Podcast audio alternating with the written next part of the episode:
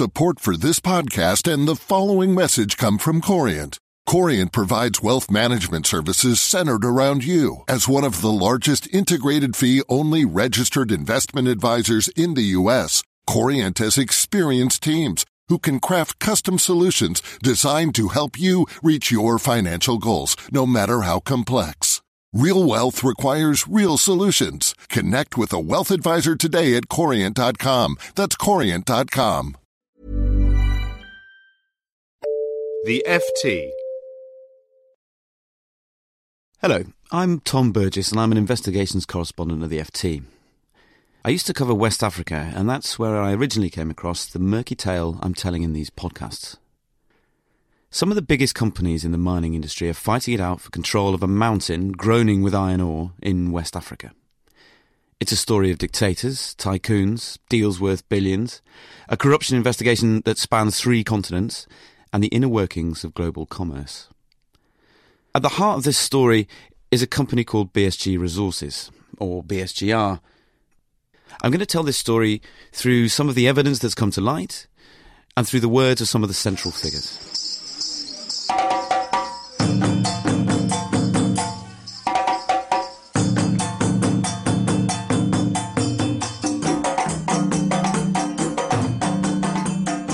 Episode 4 The Magnate.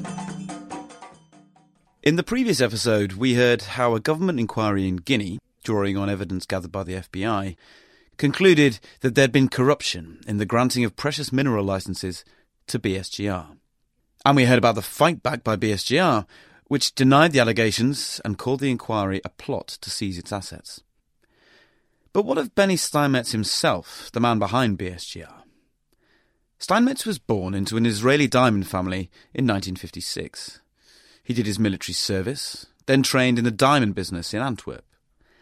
This is from the flattering biography on his official website.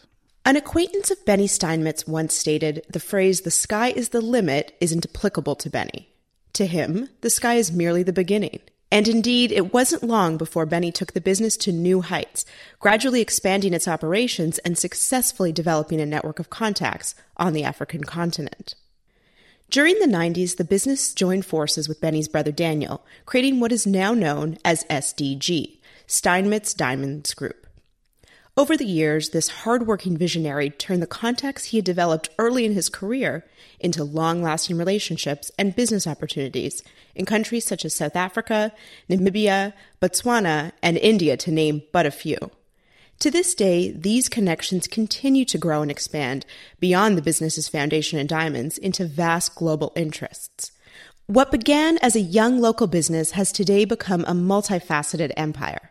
The Steinmetz brand today occupies the top tiers of a number of industries, including real estate, mining, minerals, financing, oil and gas, and several others, and continues to grow. Steinmetz lived in Belgium for years, then moved to Israel in 1996. In 2010, the year that BSGR signed its blockbuster Guinea iron ore deal with Vale of Brazil, Steinmetz, his wife, and their children moved to the lakeside Swiss city of Geneva, where they live today.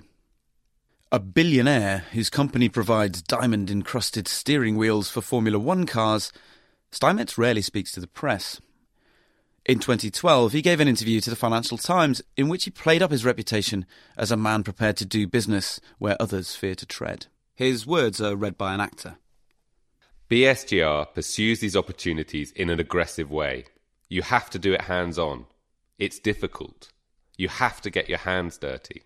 The following year, after the scandal over BSGR's Guinean dealings had erupted, Steinmetz gave an interview to a New Yorker reporter on the French Riviera, where his yacht was moored. His words are read by an actor. I'm totally open, totally transparent. I never lie, as a principle.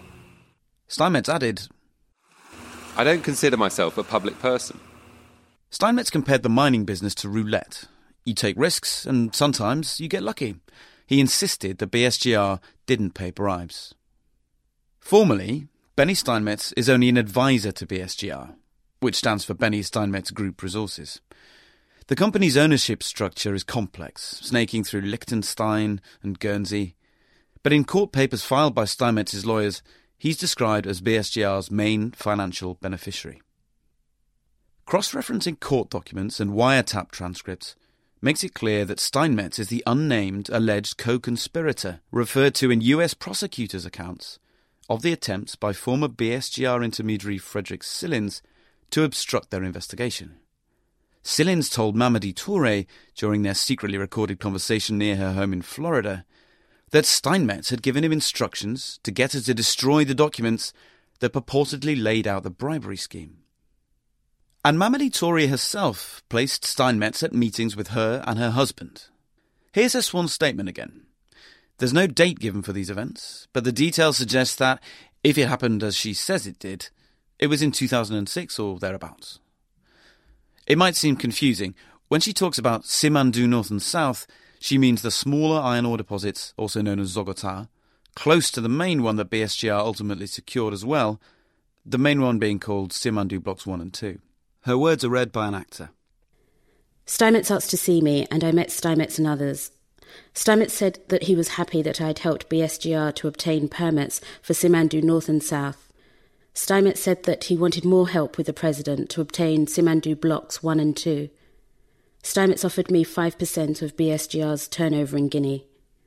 Steinmetz said that I should discuss Simandou Blocks 1 and 2 with the president. BSGR's representatives strongly dispute Mamadie Toure's account. A person familiar with BSGR, who declined to be named or to show me any evidence, spoke to me in 2014. His words here are read by an actor. Benny Steinmetz looks forward to proving with passports and other evidence that he never set foot in Guinea until 2008. BSGR paints an altogether different picture of what's happening in Guinea. It alleges a conspiracy against the company orchestrated by President Alpha Conde, his billionaire advisor George Soros, and assorted others from South African spies to Western campaign groups and junior mining companies. This is Dag Cramer, a BSGR director who operates from an office in London's Mayfair, summarising the company's position in a court filing in the UK last November. It was part of an ultimately unsuccessful attempt to stop the UK anti corruption squad from cooperating with Guinea's bribery investigation. Again, his words are read by an actor. Alpha Conde had plainly determined to revoke BSGR's mining licenses by one means or other, well in advance of the commencement of the review process, in order to reward his supporters. Regardless of what you might make of BSGR's theory, there have certainly been mining scandals on Conde's watch. The president acknowledged in an interview with me in 2013 that corruption was deeply rooted in Guinea. Non, c'est pas facile parce qu'évidemment, avec euh, 50 ans de mauvaise gouvernance, de mauvaises habitudes de corruption, et de très mauvaises habitudes. It's not easy because clearly, with 50 years of misrule, of bad habits of corruption, these bad habits have set in. But I think these days there is truly also the will to change things. But since BSGR's rights to the northern half of Simandou were cancelled a year ago, they haven't been given to anyone. The Guinean government is working on a tender and hopes to attract bids from heavyweight mining companies. Not so fast, says BSGR. This is Mark Struik, BSGR's head of mining and metals, speaking in March this year to Mining Weekly in South Africa. When he mentions ICSID, that's the International Centre for Settlement of Investment Disputes, where BSGR has sought international arbitration against the government of Guinea over the decision to cancel its rights. And I say categorically here again that anybody that tries or tenders or tries to get these assets, we will start legal proceedings against them in any applicable jurisdiction. These assets were illegally confiscated. They cannot be tendered until such time that we've gone through ICSID. And it might take a while. That's just how the cookie is crumbled, but that's how it is.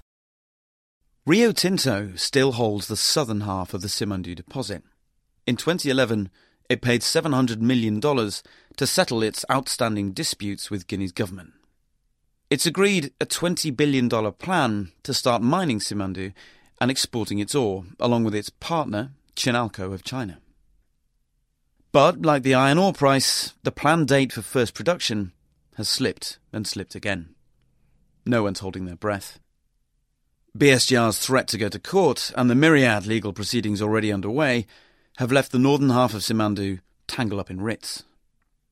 A flood of revenue from Simandou could spell trouble for Guinea, as it has in many of its West African neighbours, by choking off other sectors of the economy and encouraging corruption. But for the present, the ore remains underground. And Guinea is battling not just with the titans of the mining industry, but with a prolonged outbreak of the deadly Ebola virus. Meanwhile, a criminal investigation into BSGR's Guinean activities that stretches across three continents is still going. Frederick Cilins served his sentence for obstructing the US investigation and was deported to France in February. He flew home without facing charges in relation to the underlying allegations of corruption and money laundering that a New York grand jury is weighing. Mamadie Toure, the widow of the dictator who granted BSGR its rights, remains in the US, where she's cooperating with prosecutors. She's also had some of her property confiscated. No charges have been brought against BSGR, Benny Steinmetz, or anyone else in the US corruption investigation or in a parallel investigation in Switzerland. Everybody's waiting to see what the next big development will be in the US case, the Swiss case, or any of the other legal battles, or whether some new player will enter the fray. When that happens, we'll be back with another episode of this podcast. Until then, we'll be watching out for the saga of Simandou to take its next twist.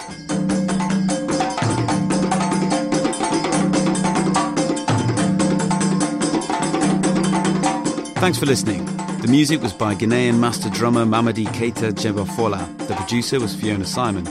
To read more FT investigations, go to ft.com forward slash investigations. For more downloads, go to ft.com forward slash podcasts. Planning for your next trip? Elevate your travel style with Quince. Quince has all the jet setting essentials you'll want for your next getaway, like European linen, premium luggage options, buttery soft Italian leather bags, and so much more. And is all priced at 50 to 80% less than similar brands. Plus, Quince only works with factories that use safe and ethical manufacturing practices. Pack your bags with high-quality essentials you'll be wearing for vacations to come with Quince. Go to quince.com slash pack for free shipping and 365-day returns. Here at Bellingcat, we get to the bottom of things. From a global crisis to an underreported event, we find the facts using publicly available tools and resources, uncovering what is hidden on and below the surface. We connect the dots using social media posts, satellite images, and public records, and empower others to do the same by sharing how we do it. The ability to do so is only made possible by our readers, supporters, and community members. Care to join us? Learn how at bellingcat.com.